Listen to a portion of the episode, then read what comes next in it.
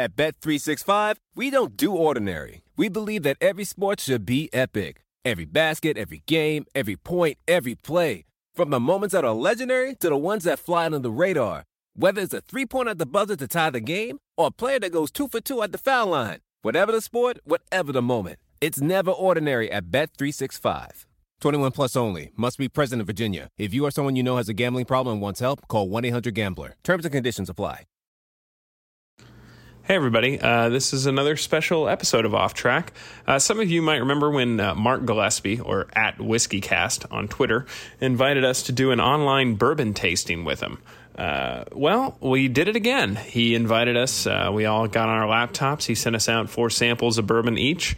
Uh, and we had a few drinks last Friday. Um, he was kind enough to let us use the audio from that episode, so I've edited it down a little bit for time. But yeah, here is us on WhiskeyCast. Thanks again, Mark.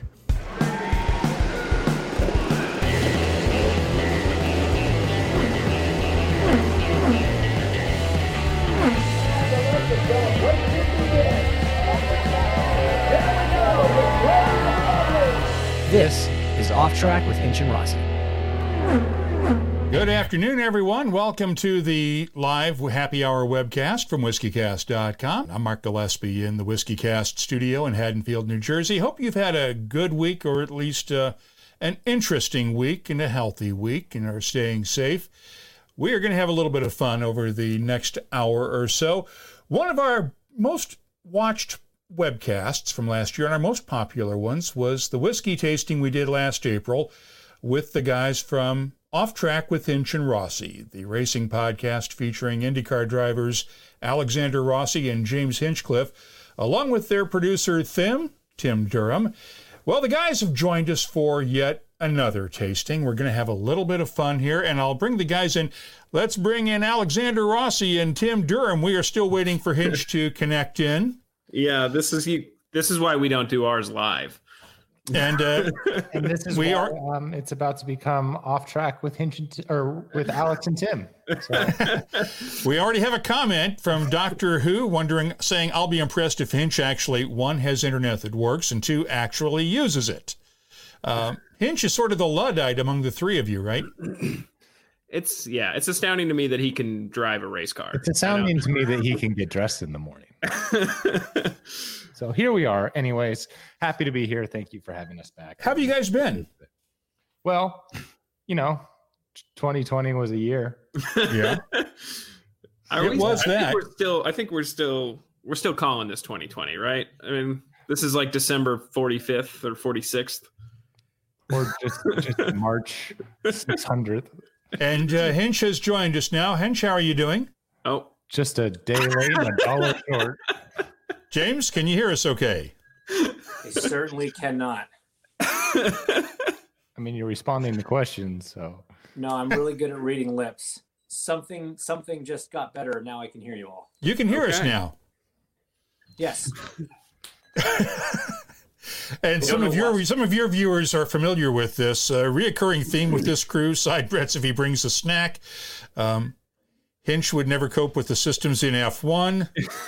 No, I would because someone else would set them up and I would just have to use them. That I can do. But the setting them up and getting them to work efficiently, not my jam. And uh, Callie King says her work office is near you and his her internet is super fast. I imagine her work has different options for internet than my subdivision does.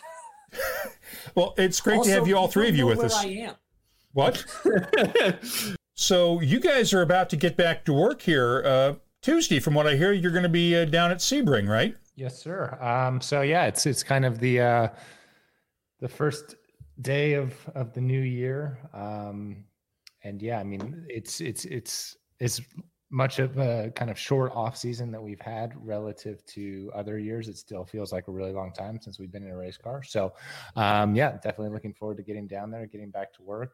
Um, you know, I think the the whole Andretti Autosport organization had a lot of good momentum at the end of the year. Um, you know, with with really all the cars. So you know, I think we're cautiously optimistic that we can carry that on into into 21.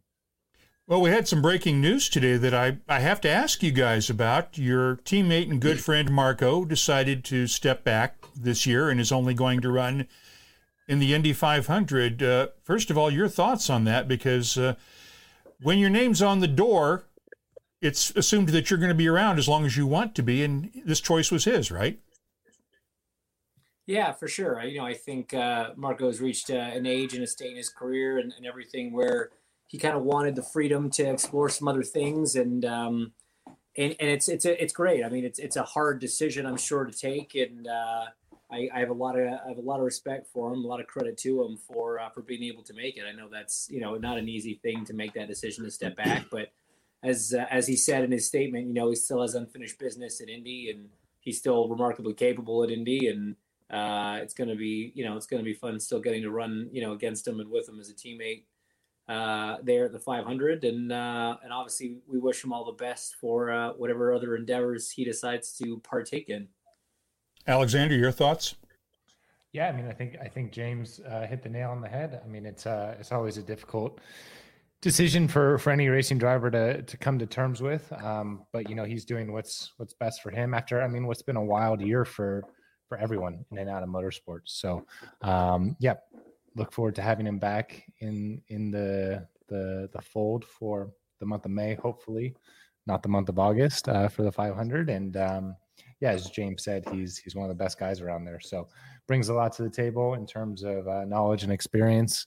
And you know, he put that or kind of proved that obviously last year with with being on the pole. So um, he's a great addition to to the organization, and uh, we'll be waiting for him with open arms to come back to us. And your teammate Ryan Hunter-Reay just re-upped for another year. That was announced yesterday with the DHL coming back on board. Obviously, that's good news. For sure, I think that was one of those just like that was always a deal that was done. It was just uh, announcing. Um, you know, is, is, there's always a little bit of politics that go along with that. But you know, Ryan's been at the organization as long as as Marco. Um, I know James worked with him um, when when James was at Andretti, and you know, working with Ryan the past five years um, has has been nothing short of a pleasure. So great to have him uh, back back at the team and um, kind of keep that continuity going forward with Colton as well. So, Hinch, uh, you want to break any news for us today? Have you uh, lined up your plans for uh, 2021 yet? And does Marco's move affect you at all? Because I know you're still working on your program with Andretti for this year. Yeah, that's right. We're we're still, you know, we're getting close. Uh, I still have some pieces of the puzzle we gotta we gotta fit in place, but uh, you know, it's all heading the right direction. And you know, the the news for Marco today is sort of sort of unrelated to our program, to be completely honest. And so uh, we still have to kind of overcome our hurdles and and get those pieces in place, like I said. But it's it's moving in the right direction. It's not a done deal yet, so you know I've uh, I'm gonna have to wait a little bit longer before I get a jump in the car, but uh, definitely moving in the right direction, like I said, and you know excited to hopefully have some some news here soon. Well, I should point out the Mega Millions lottery is seven hundred fifty million dollars tonight. uh, that would uh, that would buy a sponsorship, I think. What time? What time is that drawing? Because I might have to. Um, Eleven o'clock, I think tonight. okay, all right, we should make it. And uh, our pal Doctor Who is uh, wanting to know, Tim, what are your racing plans since uh, you've been referred to around the paddock as Mario or as Marco's twin brother? Are you stepping back too? Well, yeah, I'm going to body double for Alex now. We look more alike anyway. Uh... No, I, I, think if anything, we learned in 2020 that Tim is uh, very non-essential, and so that is going to carry into 2021.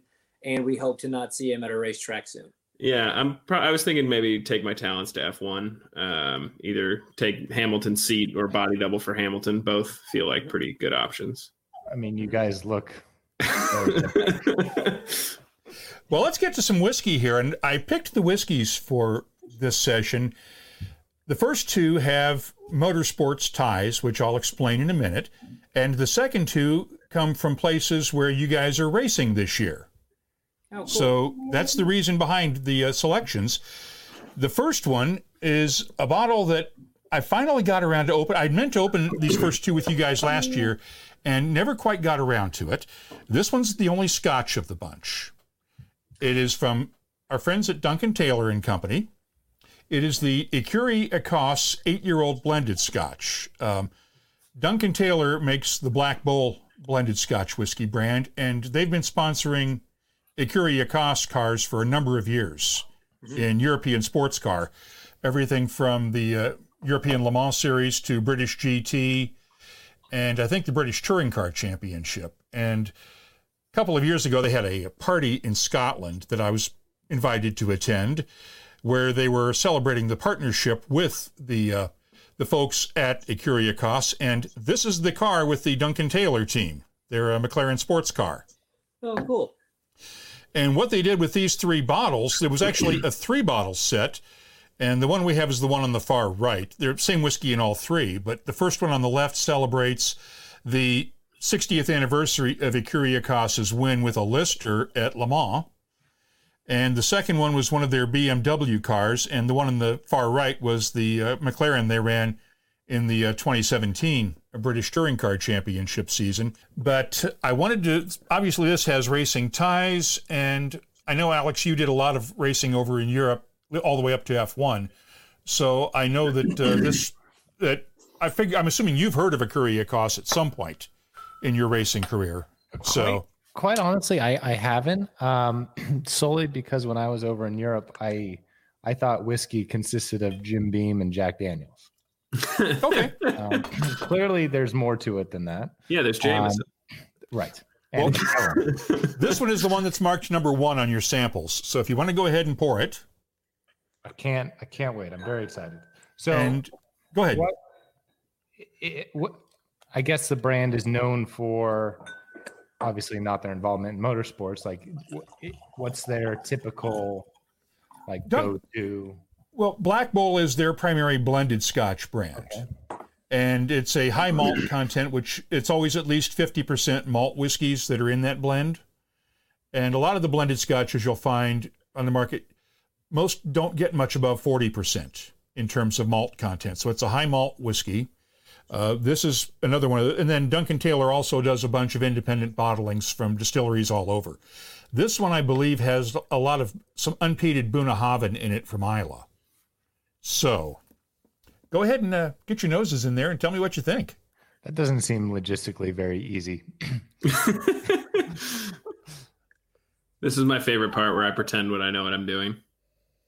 We all had to learn somewhere. You know, we don't. We uh, we are definitely not super experienced Scotch drinkers, so this is That's kinda fine. neat for us to try something That's- new. It's getting out of your comfort zone because I know you guys are into Yeah. bourbons. So it's, but it's fun to get out of your Scotch comfort zone. I'm sorry, what, Tim? I haven't had scotch in day.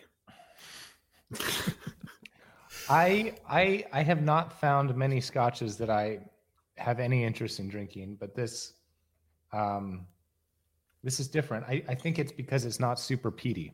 Yeah. It's it, it doesn't kick you in the Yeah. face from from that standpoint. Even So, on the nose, it doesn't quite have that same that same aroma that you normally get. Just kind of that overwhelmingly earthy, peaty scent. Yeah, I, I had a glass of Lagavulin 16 last night, and that was very much overwhelmingly peaty. So I'm, I'm relieved this isn't. oh, Yeah, this a little, is- little bit of a hangover, Scotch hangover today, Tim. No, no, I had a, a bunch of wine afterwards. That's why I had the hangover. It's the red wine that does it. It's it's the sulfites and stuff in the red wine that give you the hangover and give you the headache afterwards. So speaking of this, um, I'm just gonna sidebar for a small second. My girlfriend, um, who orders an Amazon package a day, at, least Just one? Lucky. Well, so the other day we were um, cooking dinner, and she poured herself a glass of wine, and um, came came into the kitchen with this little stick, and she started swirling it in her wine. And I was like, "What are you? What are you doing?" She was like, "Well, on Amazon, apparently, um, there was this thing that she found on TikTok, ordered on Amazon, where it claimed that if you swirled it in the wine, it would take out all of the the bad parts of it and not give you a hangover. And I was like, okay. So she proceeded to drink almost a bottle of wine, and sure enough, had a hangover the next day. So swirly stick things um, certainly do not, do not work. No, that's the popeil of spirits, um, and it really, really doesn't work, guys. Um, That's my PSA. You know the what day. does work the B1 vitamin patch, which I got to tell you works miracles for hangovers. This isn't even a joke, guys. I've got some in my pocket right here. You go to buyb1.com and uh, use Hinch at checkout for 20% off. These babies on after a night of drinking, and you feel phenomenal the next day. Well, phenom- way better than you should. And If- Alex and, Tim can both attest to this. So unrelated, James. Um, you know how you gave me like 15 of them? You need more. I need more. Yeah, I, I I wear one every day. I've got one on Mark, right now. I'll make sure. Uh, I'll make sure James sends you uh, sends you a check for that ad. Yeah, it's fine. it's fine. Yeah, I hope I hope our what we get listeners take your advantage of it if it gets you a ride for this year. Every dollar helps. Every dollar helps. We- Can we start a GoFundMe? Yeah. no, this is uh, this is quite nice actually. I'm with Alex. I, I've had I've had a couple scotches. My brother's a big Scotch guy, and uh, and you know he's tried to get me into it a little bit. I've tried to get him into the bourbons a little bit. And uh, as Alex said, this is kind of one that this could be a nice sort of gateway gateway Scotch. Get you into the flavors a bit. What I yeah, like you guys needed a new thing to buy a lot of. What I what I like the most about it is it gives you that kind of, I guess, alcohol feeling sensation without kind of the burn on the back. Yeah, it, it- it lets you it lets you at least kind of enjoy it at the end. right, right. Which is One good. other thing about this one I forgot to mention. Um, when they sold these back in 2016, 2017, all of the sales, all of the process, profits, the proceeds from these bottles were donated to Sir Jackie Stewart's Race Against Dementia charity in the UK. Oh, very cool. So this was done for charity and another motorsports tie because uh, if you know racing, you know that uh, Jackie Stewart's wife Helen has been suffering from Alzheimer's for the last number of years. So that was a charity that was very important to him. So uh, the profits from this went to Race Against Dementia. So That's wonderful. and Christopher Winters, our uh, longtime buddy, who we actually did a virtual tasting at his house after the 500 in 2012. Greetings from Indianapolis. Can't wait to see you guys back here in May and racing at Indy. And uh, hopefully you'll be at Indy in May instead of August this year if things work out, right? That is the Ain't- plan. Any any date that we can have fans is fine with me. To be quite Yeah. honest.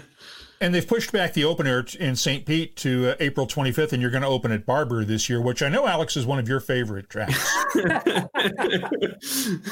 Guys, I actually since it got repaved um, and resurfaced, we had a test there in what was it, October, James? Why are you shaking your head? I actually I enjoyed it a lot. It was It was awesome. terrible. You you liked it because it had so much grip. It was like it was like Mario Kart. You couldn't make a mistake. You know, it was a lot. yeah, that sounds that That's not- sounds nice. That's not true yeah, at all. that's not true. I did I did spin, but No, no, no, not you. there was crashes and a lot of yellow flags, and that is true. You could make mistakes because the grip level was so high. You're like, oh, let's just go three, four, five miles an hour faster this time, and eventually it gives up. But it was Uh, definitely a lot different. And speaking of Barber, just a shameless plug here. Um, I've mentioned this on Twitter a few times, but I started calling iRacing events in the Elite Racing League this fall, uh, calling the Sunday night trucks races. And I'm switching over to the IndyCar Series Friday night races starting next month to be calling those on the Elite Racing League's uh, YouTube channel. But I'm hooking up with Rob Howden tonight to call uh, Road to Indy races at Barber, at Virtual Barber Oh, cool. on their Yeah, yeah. YouTube channel. So we're gonna, and I know you guys know Rob from the Road to Indy and from IndyCar Radio. Well.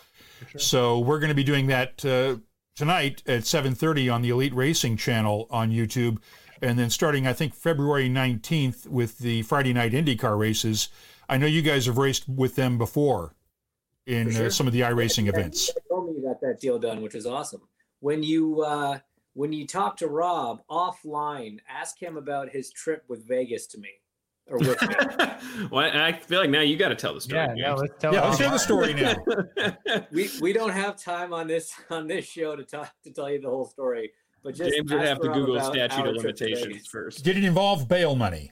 Uh, nearly, nearly. It would So have been it would have been fourteen year old James bailing Rob out of jail. Just to just to clarify. Sure, sure, sure, sure. Yeah. Howden took a teenage boy to Vegas. Okay. Let's start that. when, when you say it like that, it sounds bad.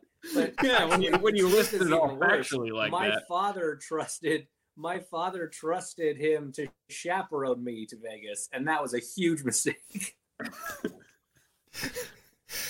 uh, on a serious question about motorsports, uh, we know there's widespread reports Romain Grosjean is going to come over and run for Coyne this year in IndyCar. Alex, you uh, had some experience in F1. What's he going to face coming over?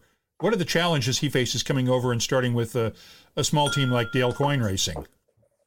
Um, well, I, I don't know that any of that's confirmed. Um, I know that's kind of being rumored and talked about, but if if it were to happen, um, you know, Romain is has has raced a lot of other things aside from F1. There was even a period of time where he left F1 and, and went and raced in in sports cars for a while before he got his opportunity. I think with was it Renault or was it Haas that he came back to? Either either way, he was with Haas. Um, Right, but so originally he was with Renault, left, went did mm-hmm. sports car yeah. racing, came back with Haas. Came back, and yeah. so so he's he's well versed in in racing outside of F one, and I think that you know it at um, at the point that he was going with the team that he was at, you know, I think he's just now excited um, and looking in his future for an opportunity to fight for race wins, and and for me, that was the, really the huge thing that that I fell in love with with IndyCar racing was was just having the, the chance every single weekend um, to go out there and win a race. Whereas in Formula One, as we all know, it's it's kind of very determined, if you will, that there's probably only um, two, maybe four cars that's pushing it that they can win a race each weekend. And um, you know, he was never in a position to be one of those guys. So I think now that he's transitioning to a different phase of his career, if he does come to IndyCar, he'll he'll love that part uh, about our series. One quick question for both of you: um, Any sports car plans this year? I know Alexander, you uh, raced with Acura Team Penske last year in the WeatherTech series. Are either of you doing the uh, Rolex at Daytona later this month? Uh, so yeah, I mean, I, I've I've stayed with the Acura program. It's now being run by by Wayne Taylor Racing. So um, I'll be in the ten car for the endurance events, and it's it's kind of special because all of the guys on the seven car that was the Acura Team Penske car, um, Ricky, myself, and and Elio Castroneves are are going to be on the ten car. So the the gang stuck together um, and so now bringing that that car to a new team and one one new driver with Filipe Albuquerque um, kind of allows us to to get everyone up to speed is, is in a really short period of time. So looking forward to that, and um, we're actually having our first test on Tuesday, which is the same day I'm testing the IndyCar at Sebring. So it's going to be a little bit of back and forth for me. So busy day. Yeah, from what I heard, they're actually uh, splitting the track at Sebring in two, and IndyCar testing on one side and uh, IMSA testing on the other. Sure are. Yep. So you save on the uh, motorhome expenses, one trip in the motorhome. I yes, I'm sure. We we there's there's travel wise, it's it's good for someone. Um, my body, it's not great for, but we'll get through it. Not a big deal. Well, I bring up the motorhome because I know you were using the motorhome to mule bourbon around for Hinshaw last season between tracks. I think, I think that will be the same program this year. Explain Hinch, because I know you were working with NBC for most missing, of the season. Isn't there? No. I don't know what you're talking about. No. no, no. Honestly, there is a bottle missing. We don't know where it went. I think maybe my bus driver drank it, which is so impressive. I'd check with Connor Daly. Fair. Yeah. He may have taken I mean, it when he took Connor the tires. A, a, nicer a nicer bourbon, collection than you do. Yeah. Hinch, what are your plans for the rest of the season um, other than IndyCar? Do you have anything lined up yet?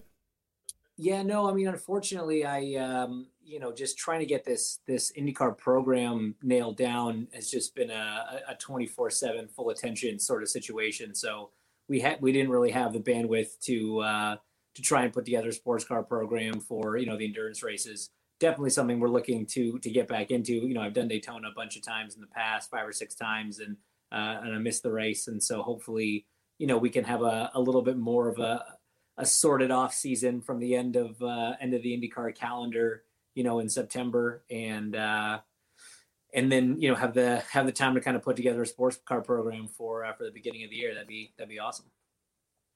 Well, let's move on since we were mentioning bourbons real quickly to whiskey number two. This has a racing connection of a different sort. Uh, this is a personal selection barrel of Woodford Reserve. So what do you mean by personal selection? Like you Well- chose it? No, this is Frank's barrel. It belonged. It was selected by Frank von Schaik, who is, and I will show you just a second here. Um, Frank runs a bunch of businesses down in Christchurch, New Zealand. I met him last March when I was down there for Dramfest. One of his things is that he is a big collector of Jim Beam memorabilia and other whiskey memorabilia, including a lot of the decanters that you've seen before, uh, like the ones in the bottom row there from the IndyCar series that Jim Beam used to do back in the 60s and 70s. He's got stuff uh, like you would not believe, uh, rare decanters that even the Jim Beam guys don't have. They, he got the production samples that they were using before they made the real things. That's awesome. But Frank is also a race driver. he is he drove in the uh, V8 Trucks series down in Australia and New Zealand for a number of years. And so this was his personal selection. Uh, when I went down to Christchurch last year for Dramfest it, in March, right before the pandemic hit, I went toured it with him. We did an interview with him for the show, and he gifted me this bottle of Woodford to bring home. So since it has a connection and was picked by a race driver, I figured let's pour it because the selection for this is a smaller batch than what they would normally do for the regular Woodfords. So it's a it's a tighter fit if you want to put it. It's not quite a single barrel, but it's not the 150 barrel or whatever batch that they would use for a standard Woodford bottling. Right. Does that make sense? Kind kind of, but it's not it's not something where they tasted a certain so when you do go do a barrel select, you're tasting four of them and you're choosing your barrel. Yeah, So and he picked this selection. This was his pick. Okay. They picked uh, several small selections, several small vattings of barrels, and then he picked this one as his. It's labeled as Frank's barrel, but it's really a, a blend of several small barrels, like maybe five or six. Got it. Okay. Okay. Interesting. But it's bottled at the same 45.2% strength that regular Woodford is. And I know you guys have had Woodford before, so Sure. am. Yeah. Got that beautiful bourbon smell. It's back. This was um this was James's gateway bourbon, I think, right? I mean, this and the Yeah, it Angel was. MB Rye. yeah, yeah, that's right. Yeah. Yep, so what do you think like of this one? Yeah. I, I I like it more in Scotch. I'm going to be honest with you. That's fair. what do you taste on it, though? What do you smell and taste? It's it's very sweet. I think caramel is the first thing that hits me. Um, James, Well, no, that's again, that's what you're getting. You're getting a sweet nose on it for sure. How about, uh, say, cherries? Maybe some chocolate? Yeah. I don't, I I don't get- get as yeah. much of the chocolate. cherry for sure. Mhm. Fruit, fruit. Um, Like red apples, maybe? Yeah. Yeah. See, that's quite a skill. Like I was actually I was talking to someone today who was who was actually um, here to help me clean my truck and and one of the products we were using I was like, "Man, that has a that has a very familiar smell, but I can't quite place it." And he was like, "Oh, I'll tell you what it smells like. It it smells like when you go to the dentist and they pour you a new mouth guard. That like kind of sweet chemical smell." And I was like, that's exactly right. And I have no idea how you made that connection. So like that's a that's quite a, a talent that I think James, myself, definitely Tim, 'cause he has no talent. Um, but but really everyone in our in our bourbon group, It's hurtful. like, I think we miss a little bit is associating what we're tasting with actually defining it to a yeah, it's you know, something something we're working on, and I think part of it, Alex, is we get too excited and we don't do enough smelling. We just Like, pour it that's and so go good. like, Yeah. It smells good, and then Yeah. back and start. So that's why I'm Um, sitting here. I think um, am I? Could I get a little banana smell almost? Sure. that was that was that sure was definitely a no. No, there are no, no, wait a second, wait a second. Let me explain, Tim. There are no wrong answers Eh, because basically the aromas that aromas are really mental memories that you make when you're nosing. And if it smells like if you've had banana before, say cooked bananas, or say a banana split with ice cream, say with caramel topping or chocolate on ice cream, yeah, now a banana split. it, I'm thinking like banana Foster, but that's more the caramel. Right. But it's Right. that kind of uh, those memories that you make that come back to you when you smell something. Um, the the common one I like to refer to is uh, if I smell coconut in a whiskey, which you do in a lot of scotches, it reminds me of the coconut cream pies my grandmother made for Thanksgiving when we were and for the holidays when I was a kid. So it takes you back to that. It's it's those kind of memories that you associate with a certain smell. So there really are no wrong answers because each of us has our own individual set of memories and are the olfactory glands in your nose are completely unique to each of us. It's almost like a fingerprint. You can get some commonalities, but there are no wrong answers. It's kind Ours of amazing are, uh, how sweet it is. This just the from the smell. The smell is, yeah, for sure. No, I was, was going to say, I think uh, especially Alex and, and my uh, olfactory senses have been, uh, you know, accosted by fumes and, and oil and gasoline for so many years. They're probably not quite as fine tuned as uh, as yours are. Yeah, every every bourbon tastes or smells like uh, racing fuel. Well, wait a second. When I was at Pocono, when I saw you guys in Hinch, I met you that day at Pocono a couple of years ago, back in the paddock area. When I was lining up waiting to take the two seater ride with Mario and they started firing up the engines with the ethanol, it instantly reminded me of a distillery because it's the same corn spirit, corn based spirit There in a lot of ways. And that's, and I made the connection right there to smelling because it's uh, basically ethanol, fuel grade ethanol is nothing more than corn whiskey distilled to a higher proof where they don't worry about cleaning out the impurities. There's nothing more satisfying than the smell of a rick house or a distillery. Like it is the best thing on earth. I actually bought a candle when we were um, when when James and I and a couple guys took a took a trip to uh, Kentucky and, and bought a candle that was supposed to smell like a rick house. I it lasted ten days. I think I had it lit all day, every day. Just all day, all night. Yeah. No, you get your own candle, but when I get your candle, it's weird. I mean, we can talk about that another time. Tim. So we got a question for you from Graham Fraser. Wants to know if you guys have tried any U.S. craft whiskeys or single malts or rye or wheated as well as bourbons. What whiskeys have you guys had the chance to taste since we last talked that, that really stood out for you? What is defined as a craft whiskey? L- little small scale distillers, they're not like the Jim Beams of the world, but like the little small guys that you might have uh, James, do you wanna visited. Discuss what I'm So, going to be yeah, dropping we off your house on Sunday. uh, yeah. we uh, we had the chance to uh, to go to a, a small craft distillery here in Indianapolis called West Fork, who have um, sort of reinvigorated the old Hamer brand. And um, you know, it's it's a you know it's a new company. Uh, it's a four year whiskey and a four year bourbon. And we went and did a barrel select of uh, of that, which we just picked up the other day, and, uh, we're going to start selling for for the charity that that we're involved with, the Stop and Go Foundation. So we're we're excited to crack into the first bottle of that and uh, and see you know how good of a job we did on, on the day. You're like, yeah, we nailed it. So it's always interesting to kind of when the barrel actually shows up, how much that holds up. But uh, yeah, excited to uh, to give that a try. So that's definitely one that we've had some experience with that we've enjoyed. Um, you Where know, will that go know on sale for for Stop and Go Foundation?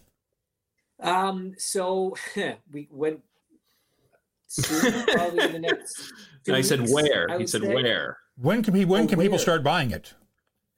Yeah, let's say in about two weeks, people will be able to start buying it. Um, and you know, we do it kind of through donations to the website, uh, to the foundation, stopandgofoundation.org. Uh, we're still working on pricing and some stuff. And normally, uh, you know, because in our in our group that goes and does these picks, we have uh, you know myself, Alex Rossi, and uh, and Robbie Wickens, and so we do a, a- smaller batch of the uh, of the bottles that the three of us will sign, and we sell them, you know, a little bit higher price point. Uh, but yeah, if you're interested, you know, follow either Alex or myself on Twitter and uh, and Instagram. Well, I, th- I think the the important thing is James. Um, we haven't all gotten to get together to try it yet, so we ain't selling anything until the group of us gets to sit True. down. So it'll be Yes. it'll be it'll be before the season starts for sure. But um, Yes. we we have some some housekeeping to do on it first. But it's in our possession, and it will be there as soon as possible. And I'd we've like got it, the uh, website address up on the screen now for the foundation. So uh, awesome. Thank you. Yes. And then I I'd know like to that point out so that I'm not part of this group. They don't invite me to these tastings. You live in California. So Name, name five bourbon brands, Tim. No. Exactly. um, one of so there's a there's a craft distillery in Michigan that I'm a big fan of. Um, I haven't met many people that like it quite as much as I do, but uh, it's called Journeyman, Um, they have uh, they have in particular their rye. Their their uh, I think it's their last feather rye is uh, it's a really unique, really unique flavor. Um, it's for me, it's uh, a lot more that that sort of chocolatey flavor. It's very smoky. It's a little earthy, uh, but I really, really enjoy some of their stuff. Uh, what else have we tried, Alex? There's got to be other ones. Um, I mean, there's that there's that rye that you love uh, from Boston um, that I got you, and and they only sell it in, in Massachusetts. I'm really struggling to remember the name. Oh, oh, um, was that the Putnam Rye? It was Putnam Rye. Very good. There you go. That's impressive. Thank you. So Putnam Rye, they're they're based in in Boston, um, and then I think the the other one. Um, did does anyone really know about Chattanooga whiskey Yeah. at all? Or Yep, we've that- covered them. I've tasted several of their whiskeys. They're doing good stuff. Yeah, so um, I actually have uh, a friend who's who's kind of involved in that, and um, he sent me a couple sample bottles, and, and that was that was great. I really really prefer their kind of their barrel proof, their their higher proof one, um, but they're definitely kind of on an upward trajectory, which is great to watch. Is is there is there kind of a an acquaintance of mine, and then I would say the the other one um, is actually I'm drawing a blank, but an Indy Lights driver that drove for Andretti Autosport the past couple years, Ryan Norman. He has a, a deal with a with a bourbon company, and they gave me a couple. Um, not really remembering the name, so there's really not a whole lot of point in talking about it. But uh, it was brown, it was wet, and it was very good. there's um there was another one that I found actually up in Canada. It was the first time I found it, and it's um it's called Redwood Empire, and ba- based out in California, and they they blend a, a bunch of different aged, uh, you know they, they they buy their stuff from from bigger manufacturers and they blend together a bunch of different ages. Uh, and I was actually I was very impressed. I, I was kind of surprised. I bought it on you know as a whim. Just there's not as quite the selection in uh, the Canadian liquor stores as there is down here, and uh, gave it a gave it a try and actually quite uh, quite enjoyed it. Well, I mean, oh. know, the selection's lower. Every once in a while, you'll get lucky and find something really good at retail, which is super rare down here. But I, I've got a stump the question for you, a stumper question for you. Can you guys name the closest distillery to a track on the current IndyCar series schedule? What's the closest distillery to any of the tracks where you guys race? I mean, West Fork's got to be And I'll give you a hint. well, You can actually see it from the track. okay. It's not that close. Um. Okay, so it's not. Let's go through them. It's not Barber. It's not. Well, St. Pete has a distillery that makes. Oh yeah, What it's called now? yeah. Um, That's it's, so- it's it's, something that it's that horse shoulder horse shou- soldier. Yeah. yeah. So yeah, yeah. That's quite So I know that's in St. Pete, or maybe it's Tampa. I probably can't see from the track. Barber's got nothing. Texas, I don't think has anything. Mid Ohio has absolutely nothing around it, like Road America. Actually, Ohio has distilleries in Columbus. So I mean, Texas. yeah, yeah, not around the, the track though. Yeah, no, there is nothing around that track. Would it be Texas? Yeah, I don't know. I'm, I'm stumped. Texas is wrong. Detroit. Huh. Oh, If you go to the end of Belle Isle to the track down around the uh, past just at the south end of Belle Isle, down by the past the fountain, look across and you see the Hiram Walker Distillery in Windsor. ah, trick question. The big, the great big silos and the still house. You can literally hit a golf ball over to their parking lot from uh, the end of Belle Isle. You're a much better golfer than I am. Not that good, but I mean it's it's that close. It's basically halfway across the river in Yeah. Canada. there you go. Well, let's move on to our third whiskey because um, Doctor Who asked Nashville as one of the answers. And nope, although there are distilleries in Nashville, they're not that close to the track as being right across the river. Yeah, But not far. I mean, the uh, the big machine guys are kind of right there. the big the big machine guys are doing vodka though. They're not doing whiskey yet. Are I they? think they. I think they started. Yeah, Okay, cool. yeah. Be interesting to try it. So Tennessee, though, since you guys are going to Nashville this year for the first time, there's a uh, whiskey that's gotten a lot of attention in the last few months because it sort of made its debut. It's called Sweetens Cove, and that's because it is uh, named for the Sweetens Cove Golf Course, which is owned by people you might maybe have heard of, guys like Peyton Manning and Andy Roddick and uh, a bunch of other guys. The golfer? Yeah, Peyton the, the golfer. Peyton Manning, the uh, football player, That's was joking. And Andy Roddick, the tennis player. But they decided that they needed to have their own bourbon for the golf course, and so they started selling it. So they got a hold of a bunch of 13 year old whiskey barrels of Tennessee bourbon from the George Dickel distillery Oh wow. and hired Marianne Eaves to blend them for the for the uh, Sweetens Cove bourbon. So they made three batches. This is batch number three. It's at uh, 50.25% ABV. And this stuff goes for about 200 bucks a bottle. Wow. But uh, they sent me a sample of it to uh, taste. And uh, since you guys are racing in Nashville, I thought it would be uh, appropriate to raise a glass to Nashville and uh, with the stuff we went through during the holidays. Thanks, And uh, hopefully everything will be uh, Yeah, here's back to 18. normal and good before you guys get down there this summer. yeah, we're excited about that event for sure. Oh, I mean, yeah. Peyton Manning, such a better quarterback than Tom Brady. So it's uh, undoubtedly, undoubtedly a better quarterback. Than Tom Oh, we're going to. Completely unproven and not actual, actually. But, um, yeah. So, do you guys like this one? yeah, I, I prefer this one over the Woodford. I'm I'm the opposite. I prefer the Woodford over this. I think. Th- I- Okay. I, would- I would say this is my least favorite of the three so far. Yeah, I'm, I think I'm more with Alex. I, I don't, I don't dislike it, but I think I liked the second one more. I like I like the higher proof. It's got almost like um almost like a leathery sort of flavor, which we've had in in, in the the the evenings that uh, Alex has discussed with the everybody brings a, a bottle in secret. We've uh, we've sometimes had some that were borderline novelties brought sort of as a joke, and um, it uh, we had one that pretty much tasted like a hockey puck. It was it was not great. Um, why did it taste like a hockey puck, James? Who well, it was, uh, it was it was it was a Wayne Gretzky bourbon. It was Canadian uh, Gretzky whiskey, and it literally, quite literally, tasted like a hockey puck removed from a skate. I don't love that you uh, know what a hockey puck tastes like. I grew up in Canada. Everybody's had a hockey puck to the face. It's just normal. Okay, I guess it's weird that I can. Uh, I've never played hockey, but I, I feel like I know what a hockey puck tastes like too. No, it's not. Exa- what you're what you're thinking, it's exactly what it is. I'm just lucky I, I kept my teeth. But yeah, I guess it's it's it's left me that uh, that penchant for the leather flavor. So I I like this one. We have a question for you from Whiskey Canuck in Calgary. He wants to know what you guys think of the electric racing series, the Formula E and Extreme E series. He was looking forward to electric GT, but it looks like it's still on hold. I think you got to have noise to make it racing, and those cars just don't make enough noise for me. as a driver, you look at those cars and you think, man, they are slow. They run on street tires. There's not a gearbox. You know, it's it seems sort of rudimentary, and then and the, you know the tracks are a little Mickey Mouse, whatever, whatever. But then you watch the racing, and it's almost like, and, and please, please take this how I mean it. It's almost like going rental car racing with your buddies.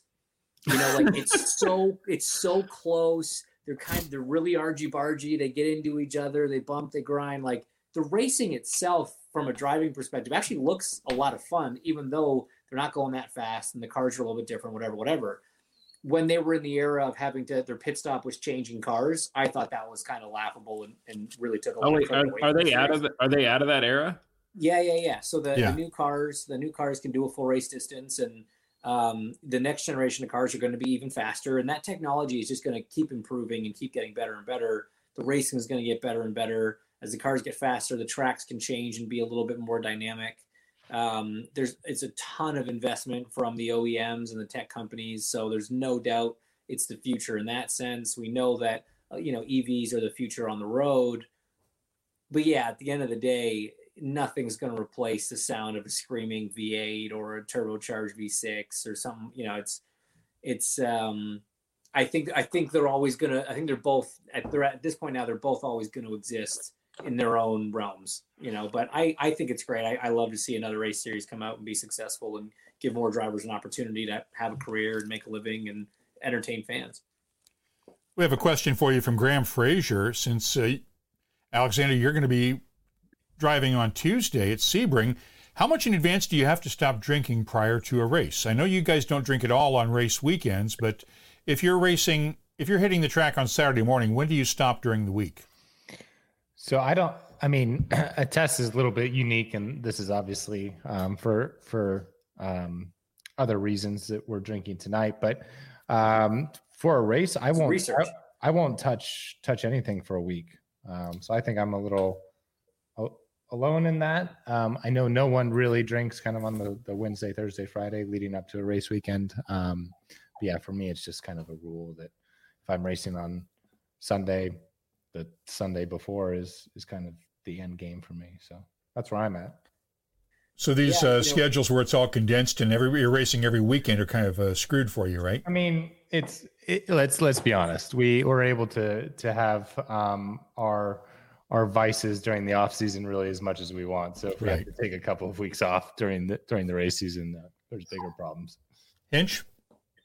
Yeah, honestly, similar program. I I used to kind of be a Wednesday guy, and then I started doing a lot of research. Actually, um, it's it's it sounds sort of weird, but I started. Uh, there was a, a wearable, uh, one of those fitness devices that we were using, that sort of monitored your, you know, your sleep and your your level of recovery after a sleep and things like that. And you know, I noticed in the in the off season that after a night of drinking. Now, again, that's proper drinking, but still, uh, it, it, it takes it takes a long time. And then I started, you know, for your body to recover, and I started reading up on some of the effects of alcohol in the body and, and things like that, and and how it comes to you know performance from an athletic standpoint. And uh, I kind of joined Alex on the sort of week out rule, just because I you know I saw the research. It does uh, it does affect you, and obviously we uh, we can't be affected on the racetrack. So kind of in a similar situation. Our final whiskey, and this is from very near uh, Texas Motor Speedway, but not quite as close as the Hiram Walker Distillery. This is the Texas Straight Bourbon from Firestone and Robertson in Fort Worth. Oh yeah. And this is at 63.7% ABV, made with a wild Texas yeast. And let's see, they had a question here. Um, our pal in Montreal wants to know what's the racetrack you guys would most like to drive but haven't done so yet? I mean, I, I don't really have one. I'm I've been Yes. fortunate enough I say, I feel like Alex has done them all. Well, you've yeah, because you've done more in Europe, so You know what you haven't done? Oh, ooh, Formula BMW maybe. Have you raced Mosport? yes. What about like different? Okay, if you've done every track, what about a different style of racing? Like, would you want to go try dirt? Would you want to go? yeah, the Chili Bowl is this weekend. What would it take to get you guys in the Chili Bowl? Uh, million dollars. $20 million. I'll do it. No for, interest. I'll do it for like. If, if 30 anyone here is willing to wire me a million bucks and James 40 million, um, we'll go do it tomorrow. No problem. No, you know what? I've rethought it. I'll do it for nine hundred ninety nine thousand. Go for it. Oh, come on. Smart. Ferrucci did the Chili Bowl last year. You guys are better than he is. and a lot of things. I mean, I don't, I don't, I don't want to make any decisions in my life based on what Santino's done. Let's. Yeah, no, those guys are those guys are badass. Man, I love watching that stuff. But um, I would, I mean, I'd test one of those cars for sure. But I'm not going to jump straight into the Chili Bowl and look like an amateur without a, a serious amount of experience. Those guys are phenomenally talented. I'm actually really, really much, uh, very much looking forward to that race on Saturday tomorrow. Yeah. Yeah, Saturday night. Uh, Doctor Who is pointing out the Ferrucci card. I'm sorry. I've, I personally think of Ferrucci as the most punchable face in racing. Now, look, I, I want to be clear. Here. We say a lot of uh, mean things about Santino Ferrucci. All of them deserved, right? Oh no, there's no but to that sentence. I just wanted it stated. So, what do you think of this uh, Texas bourbon? Like, I I feel like I get a lot of pepper on the nose. Yeah, it's almost it's pepper. It's almost like maybe it's because I'm thinking Texas and it's our fourth one, but almost a little bit of barbecue. Yeah. Yeah. A little bit of mesquite seasoning. Yeah. Yeah. It's very spicy, but I would say it finishes on almost with Oh, with that again using the barbecue term, but like a cherry wood finish. Yeah, Very, it's very spicy on the front, but it finishes kind of mellow and a little bit sweet. It's yeah, it's spicy on the front. The middle, almost you get that you get that alcohol kick, like you get because it's, it's pretty high proof, right? And you, you sort of get that uncovered in the middle, and then it does definitely smooth off on the finish. You were But- talking about Cherrywood just a second ago, and it's a shame that the IndyCar series doesn't go to uh, Sonoma anymore because uh, Sonoma Distilling Company up there does a great Cherrywood finished um, ryes and bourbons that are excellent. So James actually got a bourbon of sorts from somewhere in Sonoma, didn't you? And Yeah, that's that's got- the, you- the redwood the redwood empire one I was talking about oh, earlier. okay. Oh god. yeah, where they they buy. I think it's like, I think it's like four, six, and eight year barrels and and, and mash them all together. And Phenomenal. yeah, they, I like I said, I thought it was. I thought they did a really good job with it. And I, and I don't see it very often. So now, Is if I that ever do con- come is that across it, I considered a distillery though? If they're not doing it from start to finish, Or what would it what would it be I called? at suppose not. Well, they're not distillers; they're bottlers, but they're whiskey makers. They're taking the whiskeys, they're buying the raw whiskey, and then sourcing that, and then blending it. So they're whiskey blenders, and uh, that's a, a long-standing tradition in Scotland. That's what uh, that's what these guys at Duncan Taylor did, was buy up a bunch of casks from other distilleries because they don't own their own distillery, and blend those together. Um, a lot of the distilleries in Scotland actually. The independent bottlers there, the Gordon and MacPhails of the world, will uh, the Douglas Laing and companies, those guys will actually have contracts to have their own barrels filled with new make spirit right off the still, and they'll mature it themselves and bottle it when they think it's ready. That's awesome. So yeah, it's a that's a that's a time honored tradition all over in I feel, whiskey. I feel I feel like if you're gonna get into the whiskey business, that's probably the the way to go because someone's already. I already. was just gonna say, cost. Alex. I feel like I feel like we have a new project. I feel like we need to just source a couple, you know, couple hundred barrels, nothing crazy, different years, different ages, and uh, Yeah. we should just like we should just do this. well, you just did it for your Stop and Go Foundation. That's exactly what you guys did. No, Well, no, because we went to a distillery and picked, you know, one Yeah. of their One out of barrels. What would you guys What would you guys call it? Would it? be- What would your bourbon name be? Motor oil. IBS. IBS, irritable bowel syndrome. That's what you want people Yep. thinking of when they when they go for your. Okay. No, IBS. It stands for the In- Indianapolis Bourbon Society. We have a logo and everything. and sweaters. We have clothing. We have clothing. Yeah, but line. now you're going into business with everybody there. I mean, are we? Are you going to do it with the two of you, or do you No, really want to be so like a business we'll- partner we'll with do it Connor? with everyone except Connor. Okay, yeah, was gonna, that was going to be that. That was that was the, the main point I was getting at. So who else in the bourbon in the paddock is into bourbons? Who else in the IndyCar paddock is into Connor, bourbon? Connor's Besides actually a late a late addition, and he came off the back of James and I's like heavy recommendation to the group. Um, This is funny. I, see, I was told that you couldn't uh, have new additions to the group. so that's not true. Um, we just didn't want you. Um, so so here's the thing. We we we started out as a group of eight, um, and Seven. James, no eight, and James, myself, and Rob were the only IndyCar drivers. And so we actually lost a member, um, kind of in the first year that we were doing it. So it became, or sorry, he's fine. We're not. He didn't like. No, no, yeah, just not a you really of the made anymore. that sound sad. No, no, no. You made it Sorry. sound like he died. Sorry, we started at six. No, we Six. started at seven.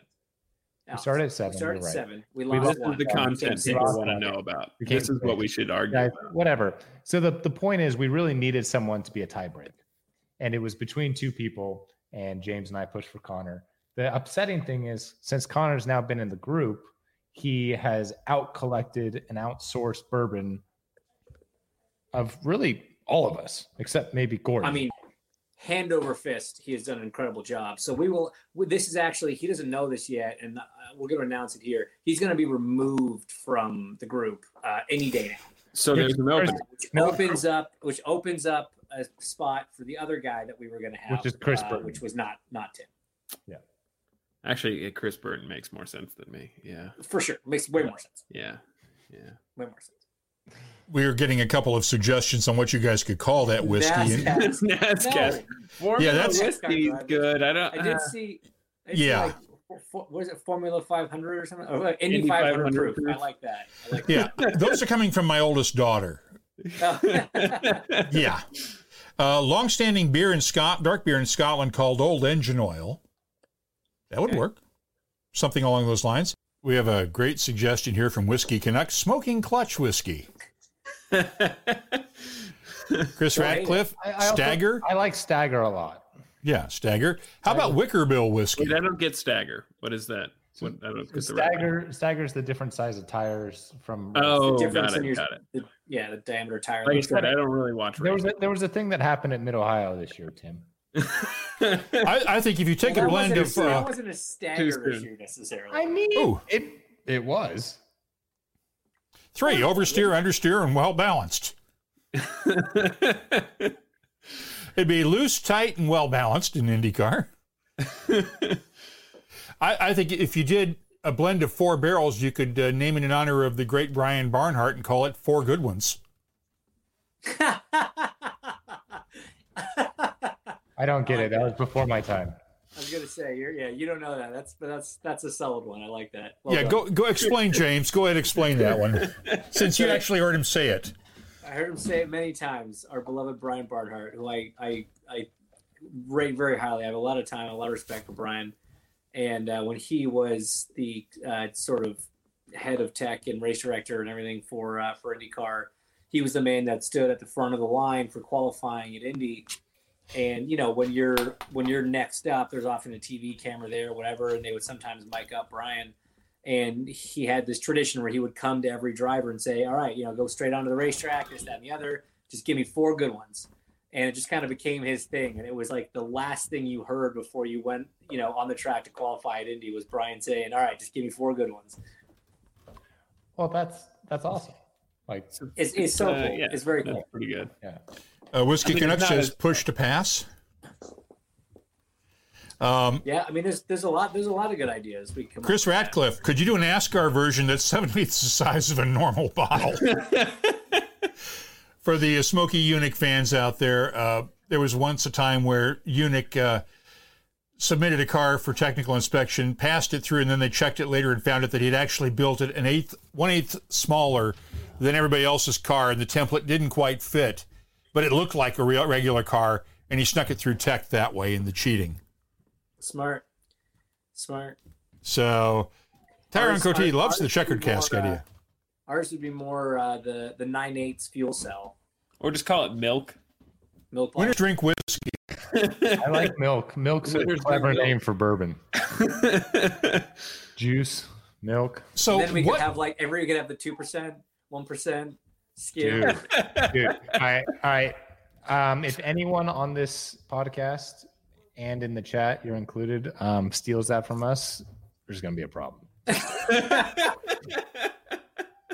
I just want to point out when I come up with an idea, suddenly it's us. Suddenly I'm part of the group now. Wait, did you say milk? I said milk. Oh, We're going to okay. steal that from from. That makes Tim. me feel better. I feel bad like we taking steal all his jokes. I don't. I don't feel bad taking it from you. Don't drink forty percent milk whiskey. Canuck says. okay, we're gonna have to do another one of these and have you guys do some Irish whiskeys. I mean, I'm free next week. Oh, They're not. shucks. We'll have to do it again, huh? I am. I'm not. free. Well, Hinch isn't free next. Well, Hinch is free next week, right? As of right as of right now. Yeah, I'm not. I'm not testing. Okay, well, we'll figure something out and uh, Enjoy. have you guys back on another time. So I want to thank you for doing this. Uh, we've had uh, a lot of fun and uh, a lot of good conversation. And I want to thank again our guests, James Hinchcliffe, Alexander Rossi, Tim Durham. The podcast is called Off Track with Hinch and Rossi, and you can uh, follow them on Twitter at Ask Off Track. And uh, you can also hear them. Where are you guys on Sirius XM now? Let's get the plug in there for the, I uh, think we're on Could channel- the Sirius XM subscribers. tell you. I, I have think no we're idea. channel 211 on Saturdays at 4, but uh, I haven't checked on that in a while. So aren't we on someone's channel? we were on the Dan Patrick Dan channel. I don't know if that's still a channel. Yeah, who is he? It's for sure still a channel. Come Oh, on, guys. uh, This- he was that's- the. No, I think I think it might not be. Is he a ball player? He was the principal in the movie Hubie Halloween. Oh, See, that's where you might know him. I do know. know.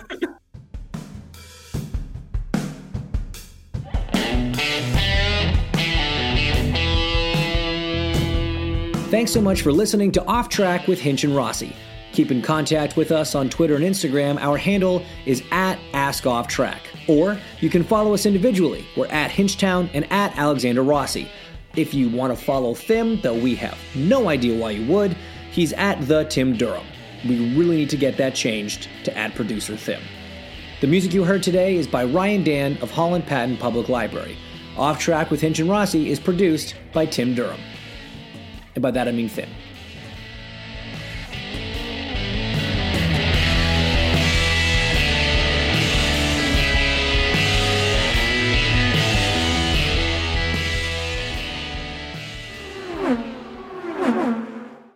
At Bet365, we don't do ordinary. We believe that every sport should be epic. Every basket, every game, every point, every play. From the moments that are legendary to the ones that fly under the radar.